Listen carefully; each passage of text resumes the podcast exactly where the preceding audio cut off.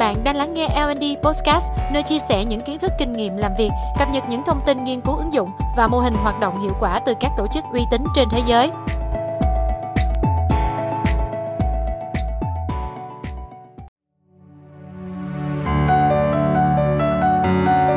Xin chào các bạn, tôi là Quân. Hôm nay chúng ta sẽ cùng nhau tìm hiểu về kỹ năng đọc sách và ghi nhớ nhiều hơn. Theo thống kê về mức độ đọc sách thường xuyên được khảo sát từ 17 quốc gia khác nhau trên thế giới, số người đọc sách mỗi ngày chiếm 30% và số người đọc sách ít nhất một lần một tuần là 60%. Đọc sách không những mang đến giá trị về mặt kiến thức mà còn giúp con người cải thiện đời sống tinh thần một cách hiệu quả. Vậy thì làm sao để chúng ta có thể đọc sách nhanh và hiệu quả hơn?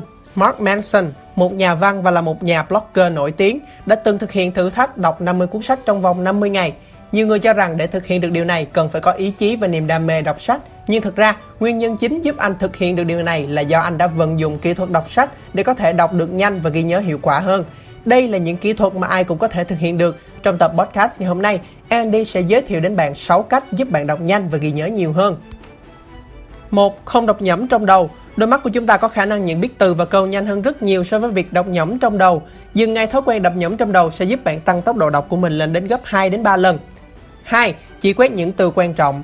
Thói quen ghi nhận những từ và câu theo thứ tự sẽ làm hạn chế tốc độ đọc của bạn. Bộ não của chúng ta có một khả năng tuyệt vời, đó là lấp đầy những nội dung trống với các thông tin thích hợp. Do đó, khi đọc những văn bản dài, bạn chỉ cần tập trung vào các thông tin chính và lướt qua những từ ngữ không cần thiết. 3. Đọc câu đầu tiên và câu cuối cùng của đoạn văn. Việc đọc câu đầu tiên và câu cuối cùng của một đoạn văn có thể sẽ cung cấp cho bạn thông tin và nội dung của cả một đoạn văn. Hãy chỉ đọc phần nội dung bên trong đoạn văn nếu như sau khi đọc câu đầu và câu cuối bạn vẫn không hiểu được ý nghĩa của đoạn văn đó. Bạn có thể sử dụng cách đọc này song song cách đọc toàn bộ nội dung của đoạn văn, sau đó tự so sánh thông tin và nội dung bạn thu thập được từ cả hai cách đọc. Kết quả sẽ khiến bạn bất ngờ. 4. Bỏ qua toàn bộ hoặc một phần, một chương hoặc cả cuốn sách.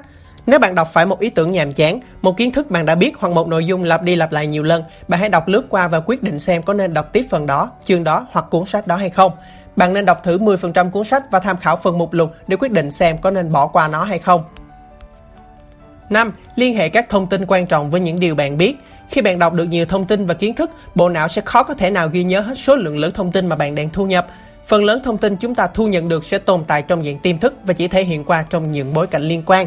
Điều này khiến cho việc liên hệ các thông tin bạn đọc được với vốn kiến thức của bạn trở thành một trong những phương pháp hiệu quả cho việc ghi nhớ thông tin. Cuối cùng, tô đậm, đánh dấu và lập cơ sở dữ liệu.